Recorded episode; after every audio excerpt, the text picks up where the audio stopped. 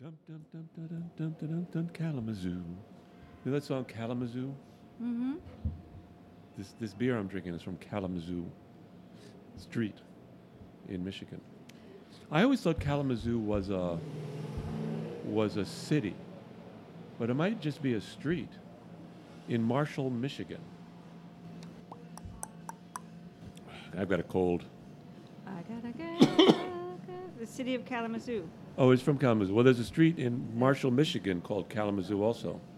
I just heard that from Tessa, our bartender, Oh, here at Gebhard's oh, well, it's a Beer city Culture too. Bar on West 72nd Street, Kalamazoo is a city in the southwest region of the U.S. state of Michigan. Michigan. It is the county seat of Kalamazoo County.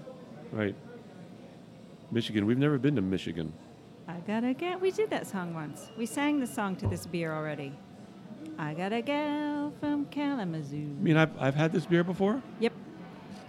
Yep. And we sang about it. Wow. You know what? Oh, maybe. I'm looking at my notes. Now I lost it. Yeah, this the, the- what I'm drinking is Dark Horse. Smells like a safety meeting beer. IPA, double IPA. What's a safety meeting? I, I don't know. I asked Tessa. She didn't know. She said that's a weird name, and it is a weird name. Smells like a safety meeting. Smells like a safety meeting. I don't know. Are you recording? Yeah. Okay. Yeah, we're, do, we're doing our opening now. Yeah. Oh, guy. And I can, I can, I can pick some, pick some from it. So we're both coming down with a cold. Well, you're you're coming out of it. Hopefully, you're coming out of it. Well, it's, it's Ew. coming out of me. Ew. It's Stop. coming straight out of my chest. That's how come I'm getting sick. Yeah. You know, if I uh, if I start coughing and run out of the room, You're making me sick. I'm. I, it's because I have to go out to the street to do some uh, oh, never mind. Never mind. Never mind. That's why I left the door open here. I got a gal in Kalamazoo, something like that. You, you played the music too. Well, we can we can we can do that, but we, then we have to go to the bop bop, Uh, bop bop. You okay, whatever you like. So we're both uh, we're both coming down with colds, and Yeah. Yeah, I, I don't know what else to talk about. I, Well- I mean, I, I I'm really excited about this ball I found. Yeah, Yeah, I mean, it's like you found it at the I found it at Essex Lawn Bowling Green out in Bloomfield. in the gym or in the in the locker room it or was in the it was sitting out on the on the on the on the grass. So somebody, some poor child left it there. Some poor child left it there, and and, I took, took it. Wow. Well, I don't know what child took. Was there a dollar out there? Wow. I know. I, I thought I saw a dollar blowing in the breeze. It was a leaf. It was a green leaf. It's a green leaf. you know, that's horrible. I don't They're know who the gonna come- child was. I've- I'm getting to play with it. and I'm going to play with my grandson. They're grandson. going to come back and look for their Where's my ball. ball? Exactly. Where's my ball? I got a kid. You can't have it back. I'm loving this ball. It's so bouncy. Yeah, that's what the kid thought too. I was hitting it He up loved against his the bouncy wall, ball. and I didn't want to go bowling. I was having such a great time. Mm. Okay. Yeah. That's all very interesting, honey. Is it? Is it? Is it? Is it? was. Is it? I think so. But um, I'm Rebecca McCain, and he is Alan Winson, and you're tuned into. oh God, I'm going to do this again. All right. Okay. Are you done? I, I not no. We'll go. I'm Rebecca McCain. He is Alan Winson, and you are tuned in to Bar Crawl Radio at Gebhard's Beer Culture Bar, episode number 46 coming up. And here we go.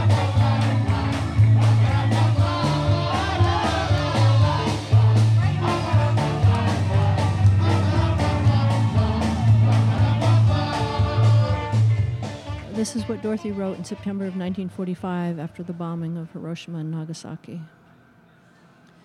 Mr. Truman was jubilant. President Truman, true man.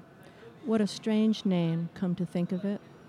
We refer to Jesus Christ as true God and true man.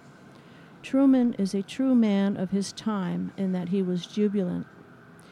He was not a son of God, brother of Christ, brother of the Japanese, jubilating as he did. He went from table to table on the cruiser which was bringing him home from the Big Three conference, telling the great news. Jubilant, the newspapers said. Jubilate Deo, we have killed 318,000 Japanese. That is, we hope we have killed them, the Associated Press on page 1, column 1 of the Herald Tribune says. The effect is hoped for, not known. It is to be hoped that they are vaporized, our Japanese brothers, scattered, men, women, and babies, to the four winds, over the seven seas.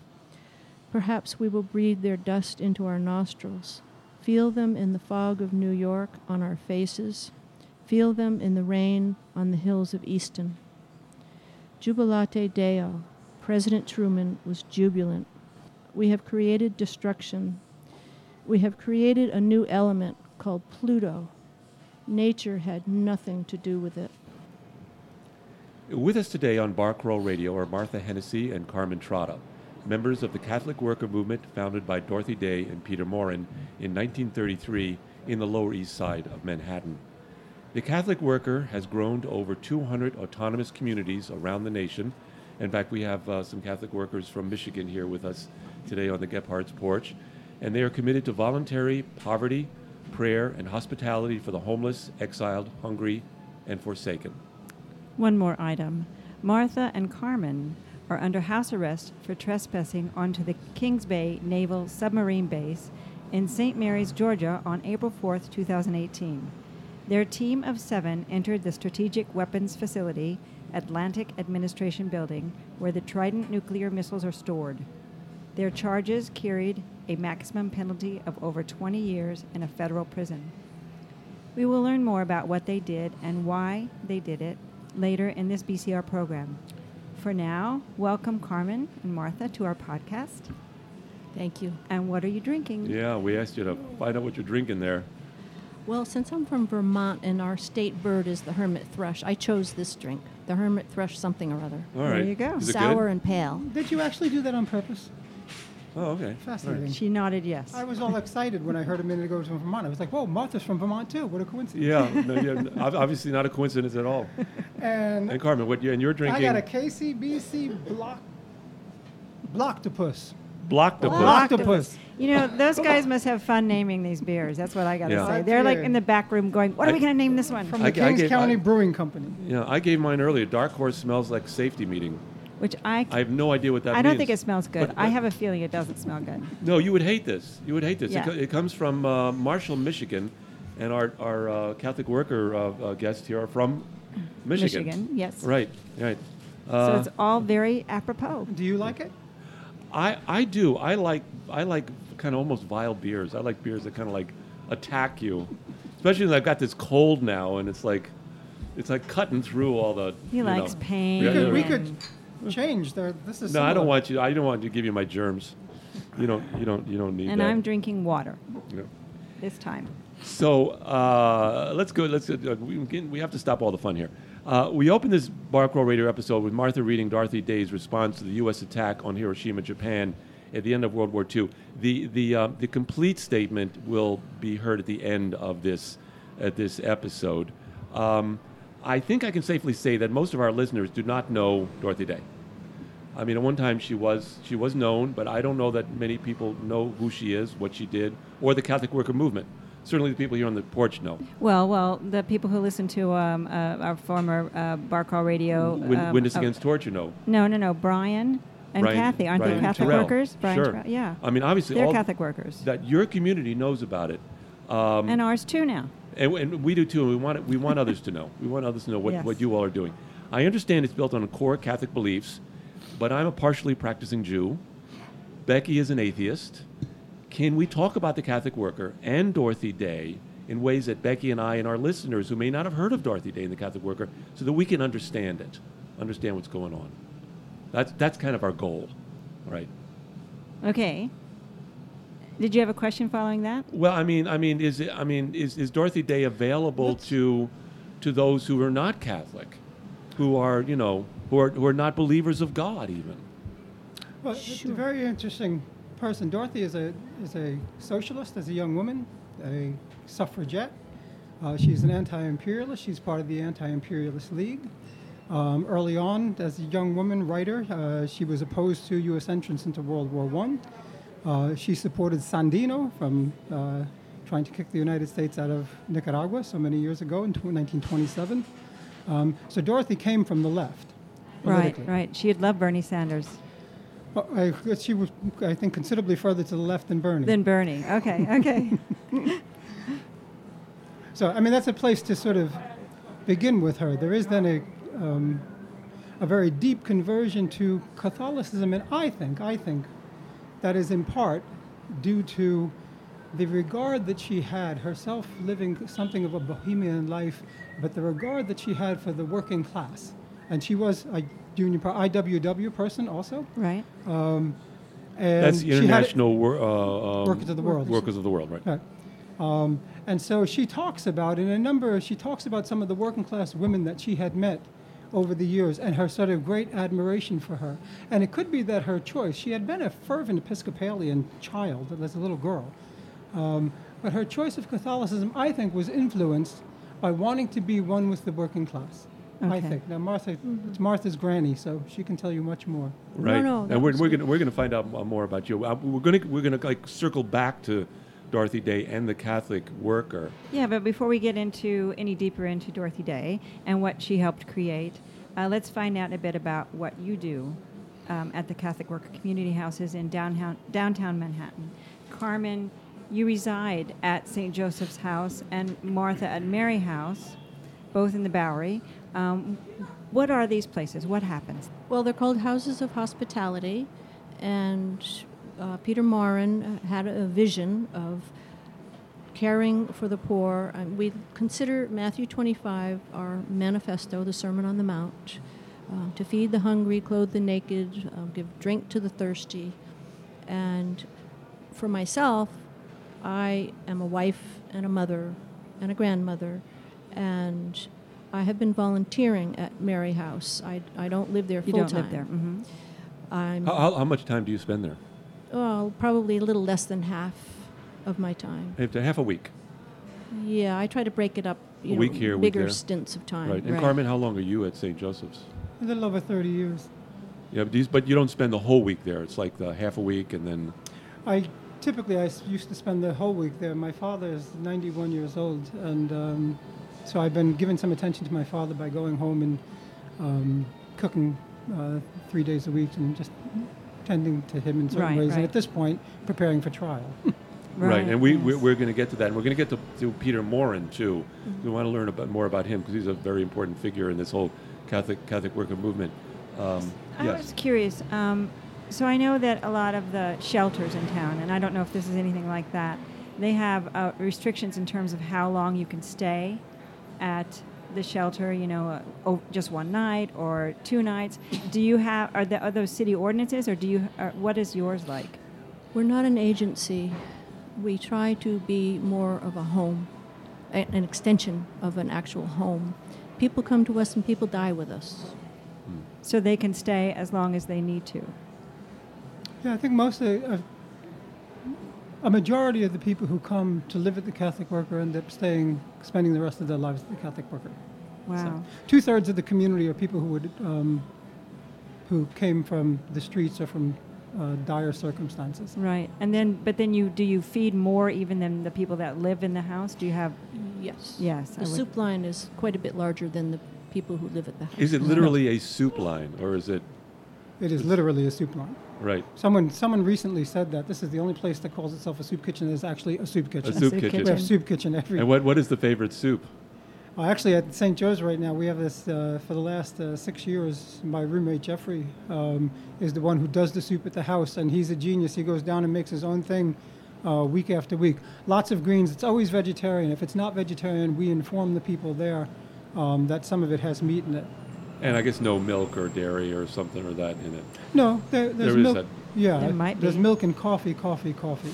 Oh, and the Because I must tell you, so the people that we're serving, I mean, it's a horrifying thing, really, and I don't know that any of us can um, can get to the place where the people on the street are. To think that you could live in Manhattan, and that the world so does not care for you that it would allow you to sleep outside. It's very early. It's a you know, in the 19th century, uh, the church promulgated the notion that housing is a right and uh, and these people are clearly it is it is clear that they've had a right ripped away from them. Uh, the level of, of substance abuse on the streets in New York City these days is phenomenal.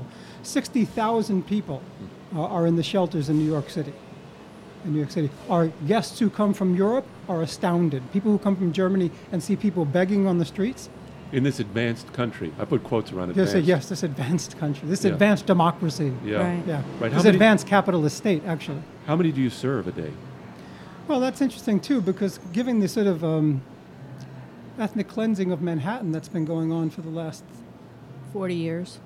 Hmm. um, uh, we, when I came to the Catholic Worker, we would get over 300 people uh, to come to the soup line. The soup line only lasted for an hour and a half. Our kitchen only heard, holds 25 people at a time, so we were moving people through, and and that has really uh, begun to diminish, sort of enormously, particularly this year, as as it, no year prior have we ever seen such a large drop in the number of people coming to the house, and the amount Well, of that may be. That sounds like it's good. It's like people. well, yeah. What would you? What would you? Um, uh, That's not good. How No, do you they're priced, for they're that? priced and priced and policed out of Manhattan. out of Manhattan? They're being Yeah. disappeared. It's not that homelessness is decreasing. So they're out in the boroughs. You think? that would assume, Or- yeah. yeah. And the shelters. You know. So so so and, and and there are people that stay with you too. And I heard that there were more people that stayed in the past than are that stay now. That actually sleep overnight. Is your house full? of Mary? House is, uh, St. Joe's is full. Mary House is less so. It has more space. We have about 20 people there now. Um, but we just take in who we can manage. I mean, small scale is uh, important with this. It used to be the case that um, people could come out of college and do a couple of years at the Catholic Worker, To volunteer. but now they are so overloaded with debt that, that we see Oh. we see none of them. Wow. Pe- Kids getting out of college these days need to get a job right away, and once you get a job, you stay hang on for two, three, four, five years. You've habituated to a very to a different life, and you've grabbed onto something. You have a routine, and it's working for you. Maybe just keeping you. I mean, for most Americans, it's just barely keeping your head Right. above water. Right. And so we have lost that, and we're not a non, we're not a 501c3. We're not a nonprofit, so it's not like we can have their loans deferred. Donations run the place. What's that? Donations run the place. Donations run the place. So how is it you're not a, a nonprofit? No, it's a, a 501c3 is a particular form of. Um, if we were a nonprofit, we would have to do an extraordinary amount of paperwork, Ah. um, and we have. Uh, and you're really busy taking care of the guests. Yeah. To yes, I understand. Tremendous amount of work. Right. Right. Right. Uh, the other thing you do at the um, at uh, all uh, well at your Catholic uh, worker houses is produce a newspaper, the Catholic Worker, which is a very unusual kind of. Oh, Anthony just showed up. Hi, hi, Anthony. How you doing?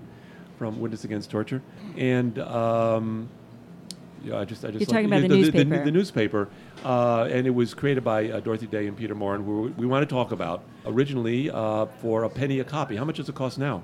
Same. Penny, Penny a copy. or 25 cents a year, right? I, I'm very, I've heard that that was really, um, and people get it for free. I've heard that to give it a to give it a price actually allowed it to go on newsstands, ah. and that was the reason it was a That penny was So essentially, it's free. I would say. Absolutely, sure. Yeah. And however, so. whenever uh, it has always been the case that whenever the New York Catholic Worker um, does get into uh, dire financial straits, we put a front page ad out and ask people to donate to us, and that has always worked to keep us floating uh, above water. Yeah. Yeah. That's great. Yeah. So what what kinds of you're one of the um, editors of the Catholic Worker, As aren't Martha, you, too. Carmen? Both of us are. Martha and, and, and Martha too. And I saw uh, there was a Catholic Worker I picked up in Washington when I was there with Witness Against Torture, protest against Guantanamo, which Anthony was there also. And there was a, and I noticed there was a and there was something that you wrote about. Uh, poverty, I think, in, in that one. So you're both right for the Catholic Worker, also. Yeah, yeah, yeah. We try to.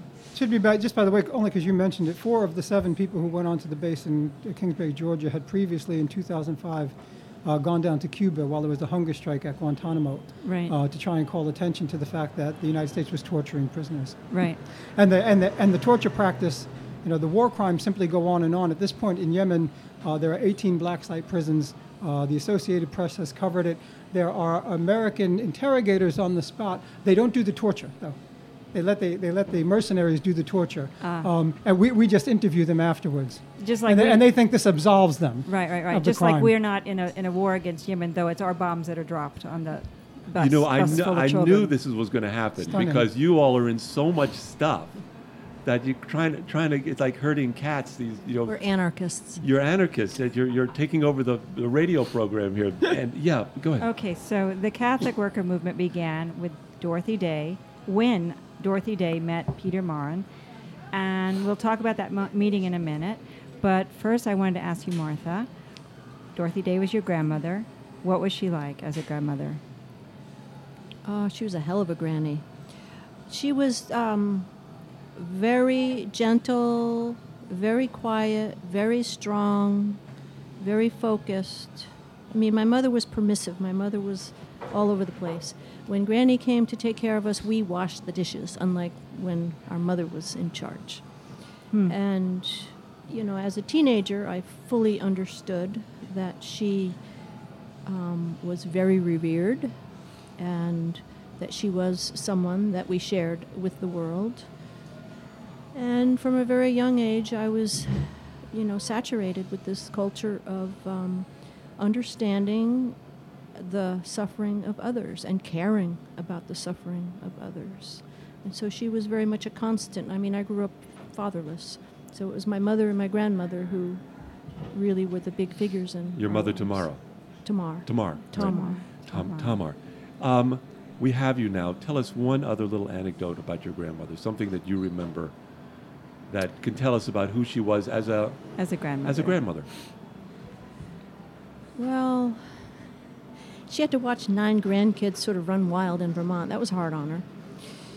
And she was a pacifist, and my brothers, having grown up in Vermont, were hunters and they had guns. And when she came to stay with us, we would put her in the room with the guns, and I feel really badly about that to this, to this day. Um, but she was very gentle. I mean, she was, she was very adamant in where she stood. It was very clear. But she allowed us. I mean, she had a young wildlife, and so she was um, very um, receptive to, you know, not clamping down on, on others. And I would just say that um, she taught us patience. Uh, once I was sweeping the floor, I was 16 years old at uh, St. Joe's on the third floor where she lived. And I was like really rushing, trying to get the job done. And she said, Martha, slow down. This is how you take the broom strokes.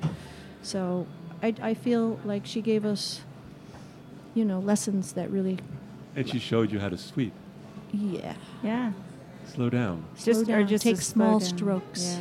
And she called me Martha, and she called my sister Mary Mary. She said, Martha, you need to be more like Mary. and she was right. So, so uh, uh, when you hear from the Commonweal magazine, Dorothy Day is one of the most interesting, significant, meaningful figures of the 20th century.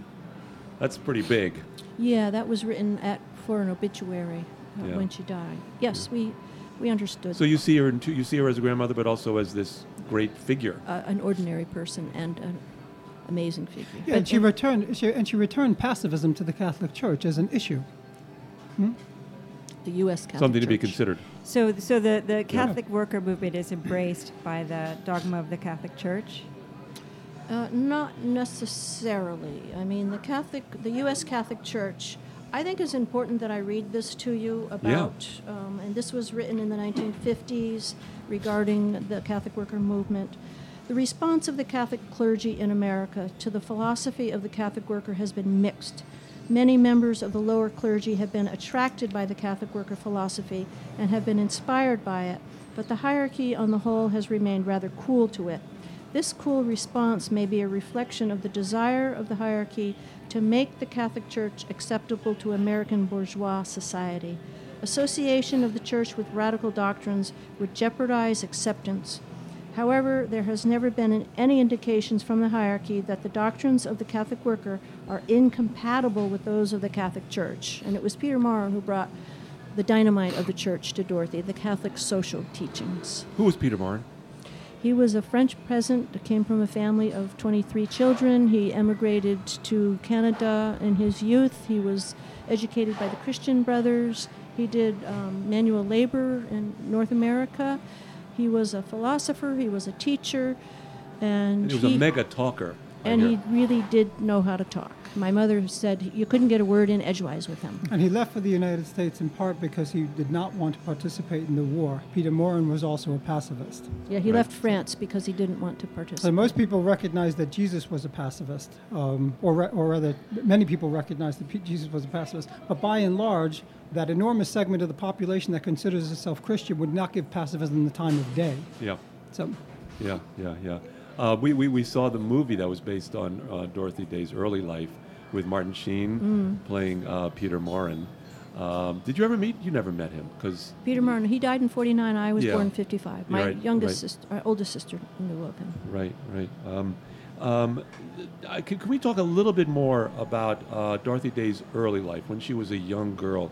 Uh, Robert Ellsberg uh, was the grandson of Daniel Ellsberg, Pen- Pentagon Son. paper son, son of Daniel Ellsberg. Sorry about that. Uh, who wrote the Pentagon paper from Pen- Pentagon paper fame? Uh, early in life, Dorothy led a rootless bohemian life, according to uh, Robert Ellsberg. She partied, spent time in bars, had love affairs. She hung out, hung out with Eugene O'Neill, took care of him when he was drunk. Um, she was also a newspaper writer, a socialist, a unionist. Um, who was this young woman? She was a rebel rouser. She was out I- there. I don't believe that she had many lovers. I don't believe that part. Know, But she was a journalist, and she was witnessing in the teens and 20s the plight of the workers, families working and starving, not being able to feed their children. And she was writing about um, American history and the failures of capitalism. and she was involved with the suffragette movement too. And she never voted, She never voted.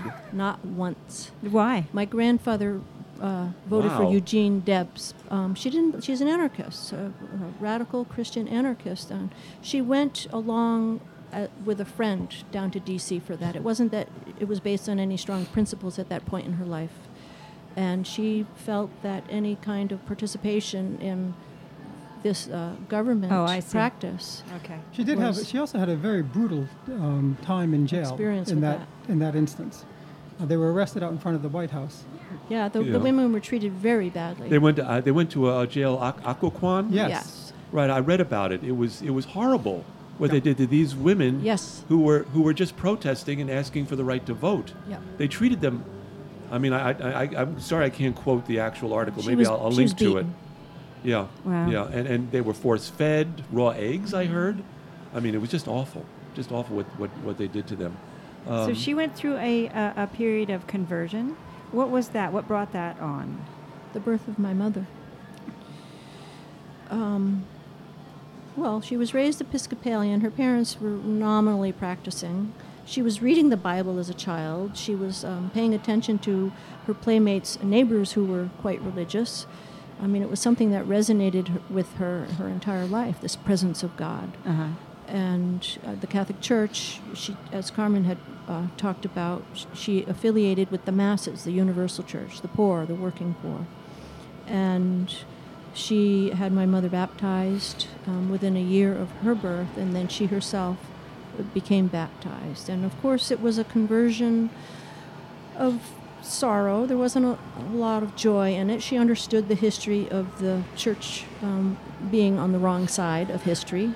Um, and of course, it meant the uh, end of her relationship with the father of her child. And so it brought a tremendous amount of uh, grief and, and heartbreak. you know, But it sounds like she was the kind of woman that couldn't do something halfway. Well, God had chosen her, and she did her best to listen to that voice. There was a point in her young life when they were living in um, Chicago, and the circumstances of the family, they had a spasm of, of genuine poverty in the household.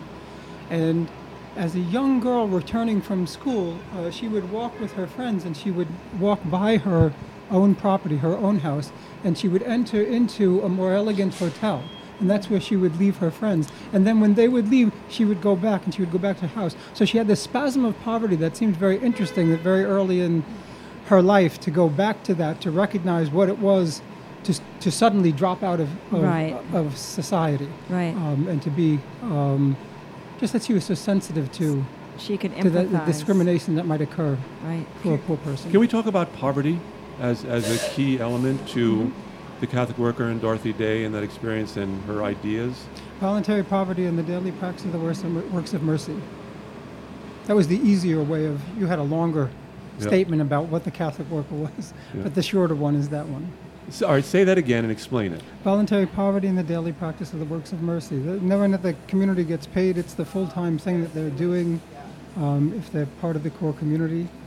and, um, you know, things are pretty, things are really quite good at the house these days. When I got to the house, there was we never got fresh milk. We now get fresh milk. Um, when I got there, we were still using powdered milk. Oddly enough, the, what happened is that the powdered milk actually became more expensive. I don't know how that happened. Um, and we used to travel to Chinatown once a week to pick up. Um, it was uh, refried rice um, that we would go to Chinatown and uh, bring back to the house, and that became dinner.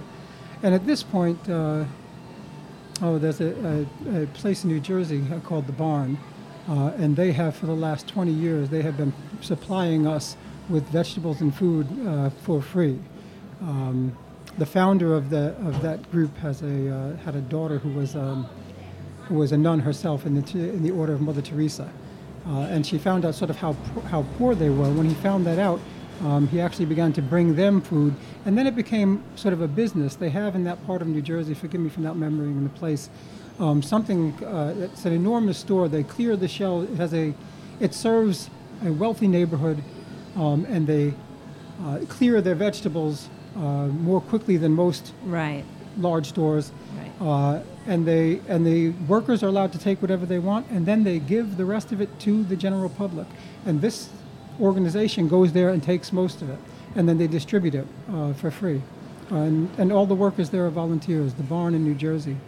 It's a Barn great gift to the Catholic worker. That's amazing. I, I, I want to unpack this poverty idea a little. Uh, Martha, Pete- you want to say something? Peter talked about voluntary poverty as something that you take on voluntarily, clearly, and it's uh, it's not rejecting the basics of our needs. It's rejecting the luxuries. We forego the luxuries so that others can attain the basics.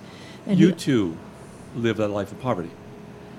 I have a husband who works. Um, Yeah. I don't. I I think that I am actually Middle class. middle class, white privilege. Carmen, do you do you lead a life of poverty? I just live in an enhanced environment for the daily practice of the works of mercy, really. Um, I mean, neither I, I don't I don't, and several of us from the Kings Bay Plowshares do not have ba- bank accounts. I had a bank account when I got out of college. I paid off my student loans very quickly, and um, and I have not had a bank account since. I just, I just want to read what uh, Dorothy Day said about poverty. Well, one thing she said, she said, I, can, I condemn poverty and I advocate it. Poverty is simple and complex at once. It is a social phenomenon and a personal matter. It is a paradox. What we are not is we are not destitute. The people on the street are destitute. We are not destitute, and we have we have a community. We have friends, and you know since 1933, no one has. Uh, there, there's been a, a group surrounding us, a cloud of witnesses surrounding us that have not allowed us to fail. But you're certainly not rich. You're, you don't have a lot of stuff. It's also a means of not supporting the um, war-making economy. The, the more simply that you can live, and this ties in with the climate disruption as well. The more simply we live, the less we rely on the war machine that requires infinite consumption of resources for a high standard of living. and it has to keep being ratcheted up and up and up and up. So, Dorothy Day did not want to be considered a saint. Why is that? That's that was just one quote from her. Um, Yeah, un- yeah. Tell we're us, tell all us called to become saints. Wow. We're, we're all. We're all called to that's become what she saints. says. We're all called to become saints. That's what Dorothy Day says, and what, what she's th- what she thought Martha herself says. is that perhaps she wasn't worthy of it, and she didn't want to be called a saint. She said, it, in part because it sets her on a pedestal, Right. and and no one no one else can do it. Only Dorothy can do it. Right. But that's not true, and she wanted to be face to face with you, saying that no, you can do it too. she didn't want to be held back. She, She didn't, didn't want to want think it was, it was special. That what she was doing was special. What she was doing should be normal. If we were giving ourselves to each other, then that would then this would be normal. To have people in at your house for dinner would be normal.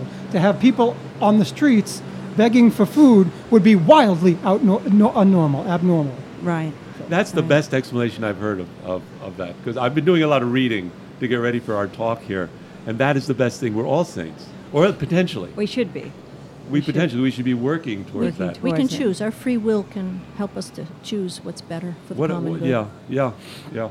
So I understand there's a discussion within the church that Dorothy Day should be considered for sainthood. Do you think that's going to happen? Knowing the Catholic Church uh, hierarchy today, is that going to happen? Uh, we desperately need her as a saint in these times because of all the What she stands scandal for? that goes on with the church. Mm. so the church needs her. I mean, if there was well, the church needs her, but the Catholics need her as well. I think she'd be. I think I would admire her as a saint. I mean, I mean, I admire her anyway, but Well, she is a saint. They just haven't done the expensive paperwork of it yet. yeah. And uh, we're going to take a break here and be right back with uh, Martha Hennessy and Carmen Trotta here on Bar Pro Radar Radio. Uh, they're workers in the Catholic Workers Movement. If your brother is hungry, you feed him. You don't meet him at the door and say, go be thou filled, or wait for a few weeks and you'll get a welfare check. And you sit him down and feed him. And so that's how the soup kitchen started. As a matter of fact, we didn't start it at all. We were feeding a house full of people, but uh, the soup line started because one of the men who had charge of the clothes room didn't have any more clothes to give out, so he began saying, just come in and have a cup of coffee. And so pretty soon a line formed at the door. And Peter Maurin was always in favor of soup, being a good French peasant. So it became a soup line. And we still have the soup line, a couple of hundred people a day coming in. You are listening to Bar Crawl Radio on the porch at Gebhard's Beer Culture Bar on West 72nd Street, across the street from the mortuary and down the block from Papaya Hot Dogs and Trader Joe's. Our conversation today is with two most interesting people who have literally dedicated their lives to the work of peace and helping the poor. These are not your usual New Yorkers. Are we okay with our drinks, by the way? yes, You some of okay? I mean, you're, uh, We're Carmen, okay. you're, you're going on your second. I'm You're- thriving. Yes, yeah, I'm doing. Uh, you're, you're driving. Oh my no, goodness. thriving, Thriving. thriving. You're thriving. Okay, don't drive because the subway's right up the street here. It's right, right up the street there. It's, yeah, so you can I don't think he has any you can let this to. let New York. When the time comes, you home. can point me in the right direction. There- oh, I will. I will. will. All right.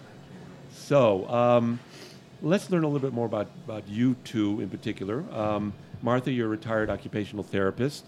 Uh, you work now at the Catholic Worker, Mary House in the Lower East Side. For, forgive me if I make any mistakes here. You spend part of your time with your family in Vermont and part of the time here. We talked a little bit about that. And Carmen, you're an associate editor for the Catholic Worker newspaper and on the executive board of the War Resisters League. the War Resisters. Resisters League. Oh. Only for a, a couple of years. I was a couple. The War Resisters But not But I'm- anymore. I'm, quite no, but and I'm quite proud of the organization. Dave McReynolds, dear friend, died not very long ago. Um, they they are sort of fiercely secular uh, peace group, and uh, they've done a lot of uh, very good work over I the mean, years. fiercely secular in, the sense, secular in the sense they're not Catholic. yeah, you're, I'm, I'm saying kind of yeah, maybe no. All right, okay. Maybe that's another that's another Bar Crawl Radio about the uh, about Oh, the War AJ, AJ League. Muste uh, w- was one of the people who was a major person in the War Resisters League, um, and he and Dorothy Day got along sort of um, famously. David McReynolds was, of course, uh, the, uh, the the person who made the civil defense drills uh, that Dorothy organized in the 1950s. Dorothy created in the uh, 1955 to 1961, but it was the fourth year uh, that David came to town, became uh, member of the War Resisters League, and David was the one who brought suddenly from 12 people, 15 people coming to these uh, monthly, or rather annual, a- a- yearly demonstrations. Um, you suddenly had, when David came to town, 600 people came, 1,000 people came. Um, and ultimately, I think it was uh, 2,500 people came, and they shut off the civil defense drills. Civil defense in New York City, Dorothy Day went to jail for that for 30 days at one point for, for refusing to go underground. And what Dorothy and A.J. Muste had to say um, was that the civil defense drills were psychological warfare against the American people. The fact that we could, you could survive a nuclear war. We weren't, the city was not going to survive. What's it, what they said was basically that if you went into the subways to seek shelter from the nuclear you go. bomb, that would be your grave. That would be your grave. That would be That's your right. Well, I they, they remember. know where to find you. I find the bodies. I Yeah. remember being more. I've never been more terrified in my life Hmm. than I was as a child, and with these civil defense drills, and told to get under my um, Get under the friggin' desk. the desk. Yeah. I mean, just that, that we had to practice getting under a desk The because desk a would bomb melt might over your drop on us at any time. That people were building shelters in their backyard. I was born in '55 too. Mm. I was terrified, and I've hated nuclear missiles ever since. Yeah, and I I grew up in Miami during the uh, Cuban crisis, during the missile crisis. Mm. Not the least of which because our country dropped it on uh, Japan. yeah, right. Like a, as a child myself, I was at a Catholic school. I was in third grade, and I was very close to Kennedy Airport, and planes would fly in over the school. And as they would fly in, they would open up. Um, they would open up for the landing gear to come down. Um, and every time it opened up, my question was: Was it? A, how, how can you tell the difference between a Soviet jet Yeah. and a jet going into Kennedy Airport? And when it opened up, I was always waiting for the bomb. Yeah. So how did you come to this life? What brought you? I mean, your, your it was your family business, I guess, in a way. Martha. Business. Not a business. Well, the business of helping people. Uh, yes. Yeah, I was born into it, but it took me a lifetime to really grow into it. I was out of the Catholic Church in my 20s and 30s and 40s. What happened? Uh, I don't know. I, the Catholic Church didn't do right by mo- women and children, as far as I could tell, Uh huh. m- with my mother's experience. Yeah.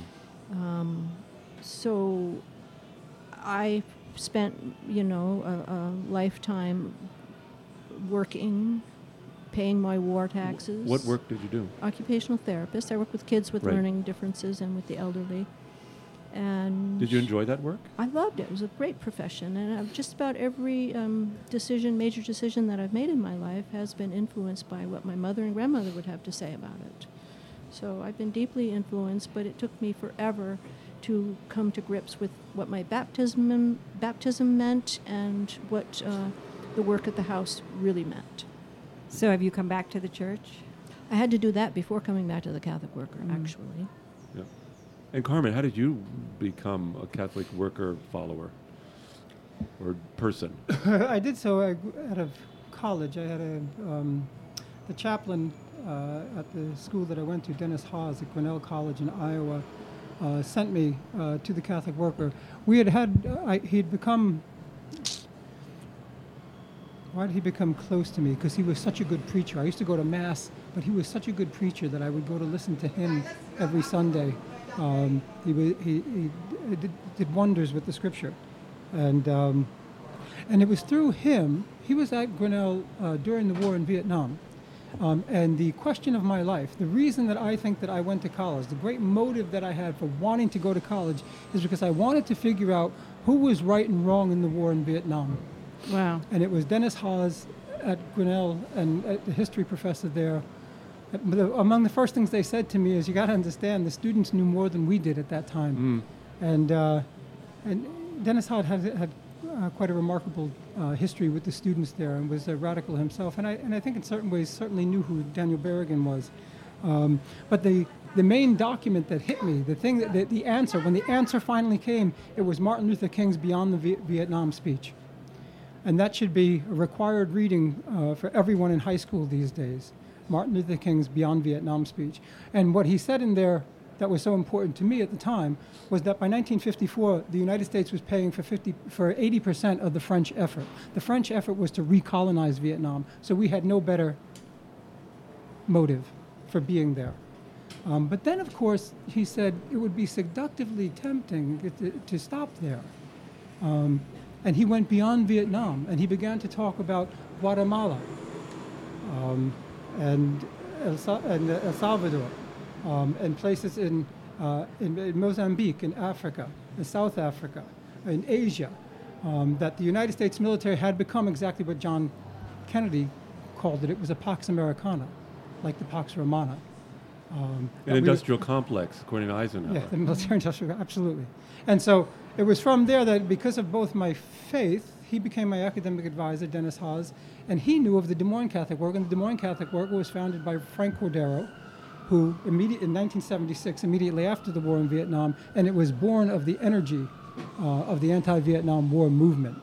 Um, and I'm deeply, I'm, I'm very, very thankful for that because I think of that as a high point in American history. The American people resisted the war. A Yes. significant portion of the American public resisted the Yes. war overtly. It was a high point. I agree. Yeah, but it was many years ago. You have both been. Where are we now? But, but we want to get to that. That's our last question. Yeah, I was 14 when my brother, at the age of 20, was sent to Vietnam, and that was pretty radicalizing for all of us. So, as part of what you do is your um, activism. You've both been incarcerated many times, um, and you're you're part of the Kings Bay Plowshare Seven, and are under house arrest, facing the possibility of many years in federal prison for your actions. And you're, you're only allowed to go so far from your place of residence down in the Bowery. Um, and and, and uh, how? What are your restrictions? 'Cause I, I, we, we took a picture of your ankle bracelets. Um, I've got to say, Carmen's is a lot more impressive than Martha's. Uh, The GPS doesn't work in the hills of Vermont. ah, so you can actually walk where you want to. Yeah, right now. So what, what, what are the restrictions that, that uh, the court has put on you? We're on curfew. We have to be in our houses from 8:30 p.m. to 7 a.m. and we have to get permission to travel anywhere outside of I mean for Carmen and I both we're allowed to be in two locations, our family homes and the work at the Catholic Worker. Then how come you can get, get to come to Gebhard's up on West 72nd Street? Well, I think this is part of the district that we're okay, so you, to. you, you, you're allowed to, to, to come up to come up here. We need to be home at 8:30. Okay. We need to be we need to be home at, for a curfew. The curfew We is will- 8:30. Right. Yes, Right. mom and dad will make sure you're home before the curfew's over. Yeah. So I just want to share with you that uh, as a young mother in 1987, I took a train uh, just for a three-day trip to Cape Canaveral to protest with, along with Dr. Spock, to protest the testing of the Trident missile. And as it turns out, my father, uh, who is, who was, he's passed away since then, was a practicing Catholic, um, worked on that um, project. So um, that's how much my father and I differ. But uh, about a year ago, you two and five others broke through a fence and walked onto the U.S. Trident submarine nuclear missile base in St. Mary's, Georgia. This is the largest storage area of nuclear war devices in the world. Why did you choose to do this action?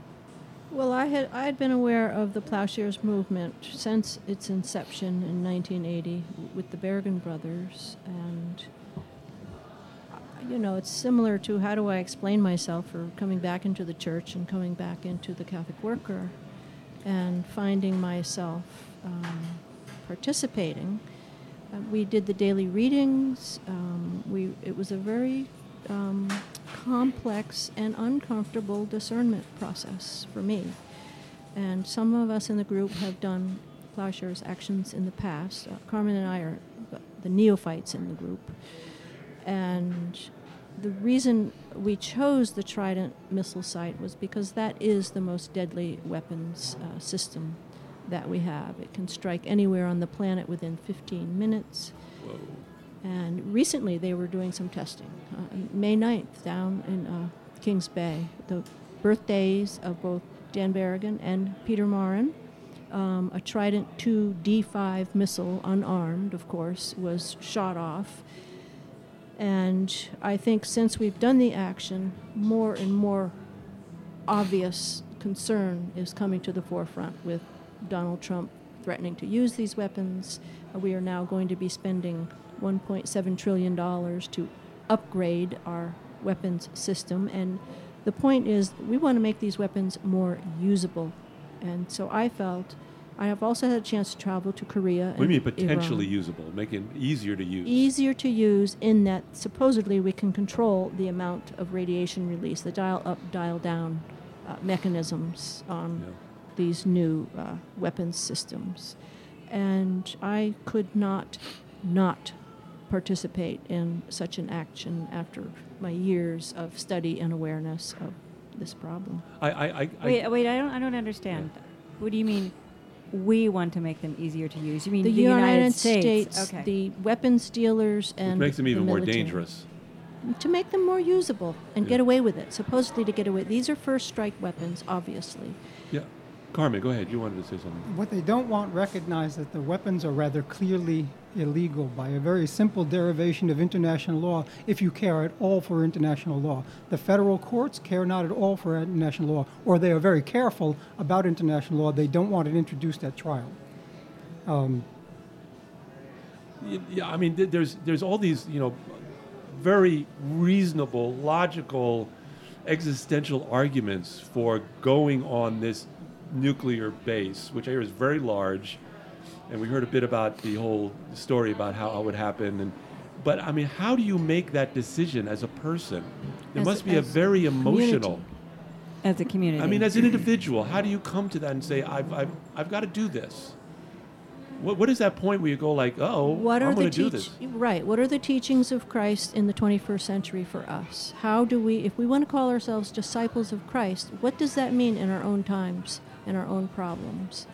And, you know, the two greatest existential threats are climate disruption and nuclear holocaust. People are now saying um, AI is, is also part of that um, problem.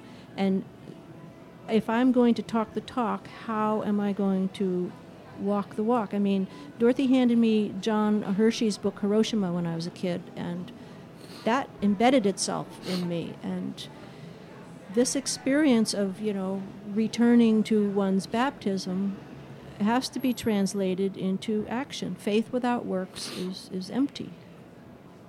Where are you now with the legal process? Where, I mean, are, Do you you're, you're, you're facing years ahead. Is it? Um, Do you have a trial date? No, no trial date yet. They, they're, I don't think they're anxious to, for us to have a trial because of this question of bringing the legality of the weapons to the federal court system. But we are uh, waiting for a response from the uh, trial judge. Hopefully, a trial date will be set in the near future. and you'll stay in touch with us as um, we move forward. We, we, we do get updates, so we Yeah. like we, we the would website.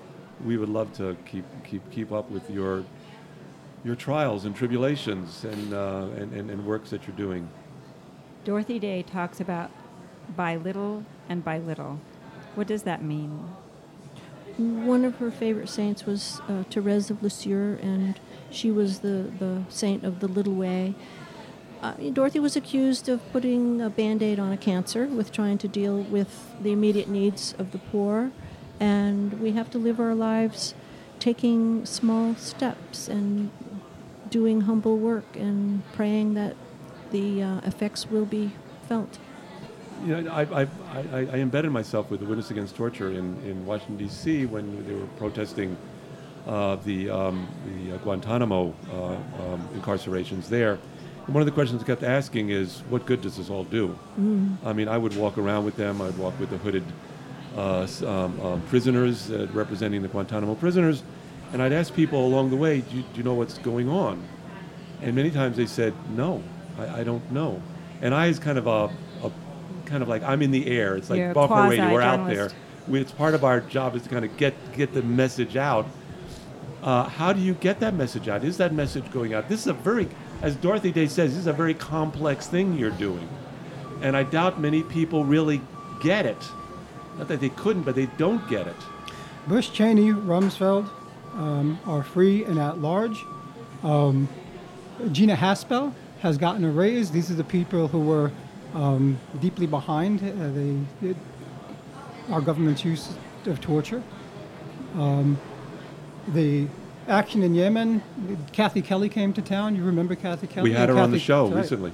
And Kathy Kelly had the Catholic work would begin uh, outside the UN and now in Union Square Park weekly.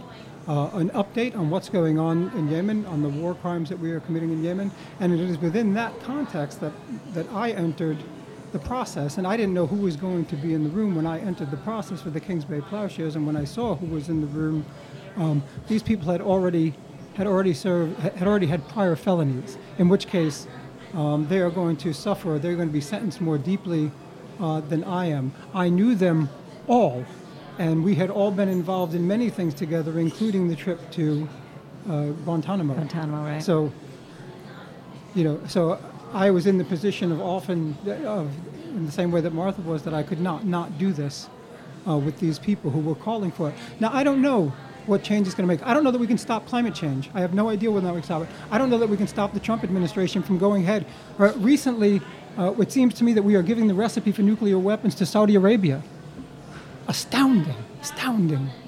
Um, and it calls for a revolt. And really, there have been revolts. There have been. we- We are, we are watching the, the Extinction Rebellion take form. The women's uh, movement in Washington, D.C., those demonstrations, we've never seen the likes of them before. So there's a lot of good stuff to go and build on. Um, I was lucky enough to have, uh, I offered uh, Phil Berrigan, the last time he spoke publicly, I had brought him to the stage. It was about the war in Iraq. And when he left the stage, his last words to the American Republic were, Don't get tired. And uh, you had mentioned um, the Eisenhower earlier in the military industrial complex, but he says that there's a solution to that.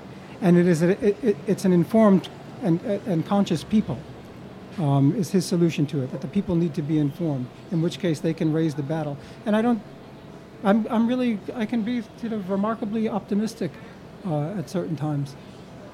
Martha, any last words?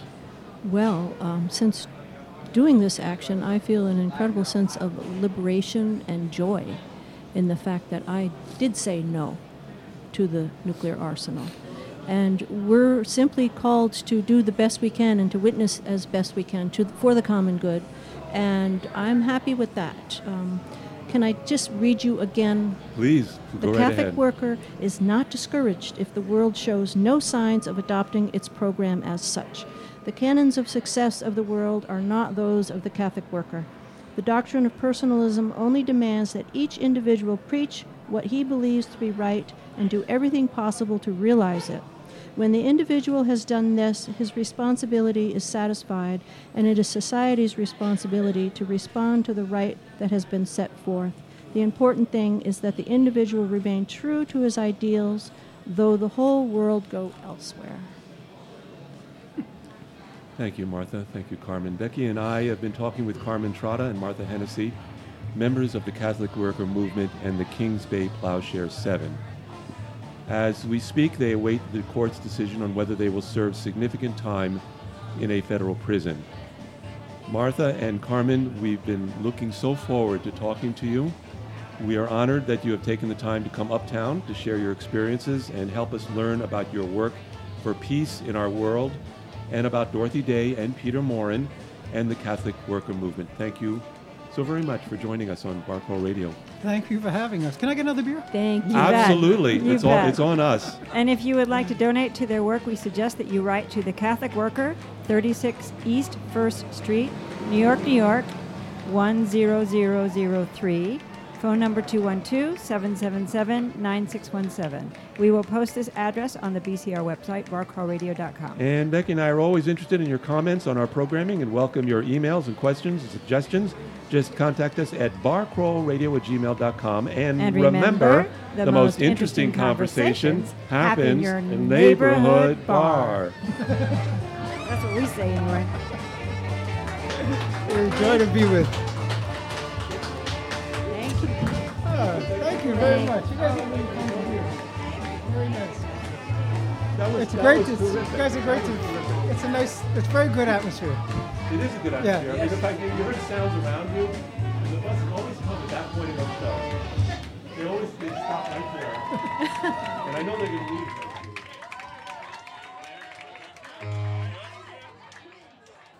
This is what Dorothy wrote in September of 1945 after the bombing of Hiroshima and Nagasaki. Mr. Truman was jubilant. President Truman, true man. What a strange name, come to think of it. We refer to Jesus Christ as true God and true man. Truman is a true man of his time in that he was jubilant. He was not a son of God, brother of Christ, brother of the Japanese, jubilating as he did. He went from table to table on the cruiser which was bringing him home from the Big Three conference, telling the great news. Jubilant, the newspapers said. Jubilate Deo, we have killed 318,000 Japanese. That is, we hope we have killed them, the Associated Press on page 1, column 1 of the Herald Tribune says. The effect is hoped for, not known. It is to be hoped that they are vaporized, our Japanese brothers, scattered, men, women, and babies, to the four winds, over the seven seas. Perhaps we will breathe their dust into our nostrils, feel them in the fog of New York on our faces, feel them in the rain on the hills of Easton. Jubilate Deo, President Truman was jubilant. We have created destruction. We have created a new element called Pluto. Nature had nothing to do with it. Great Britain controls the supply of uranium ore in Canada and Rhodesia. We are making the bombs. This new great force will be used for good, the scientists assure us. And then they wiped out a city of 318,000. This was good. The president was jubilant. Yes, God is still in the picture. God is not mocked. Today, the, the day of this so great news, God made a madman dance and talk who had not spoken for 20 years. God sent a typhoon to damage the carrier Hornet. God permitted a fog to obscure vision, and a bomber crashed into the Empire State Building. God permits these things. We have to remember it. We are held in God's hands, all of us, and President Truman, too, and these scientists who have created death but will use it for good. He, God, holds our life and our happiness, our sanity and our health. Our lives are in His hands. He is our Creator. Creator. Everyone says, I wonder what the Pope thinks of it. How everyone turns to the Vatican for judgment, even though they do not seem to listen to the voice there. But our Lord Himself has already pronounced judgment on the atomic bomb. When James and John, John the Beloved, wished to call down fire from heaven on their enemies, Jesus said, You know not of what spirit you are. The Son of Man came not to destroy souls, but to save. He said also, What you do unto the least of these, my brethren, you do unto me.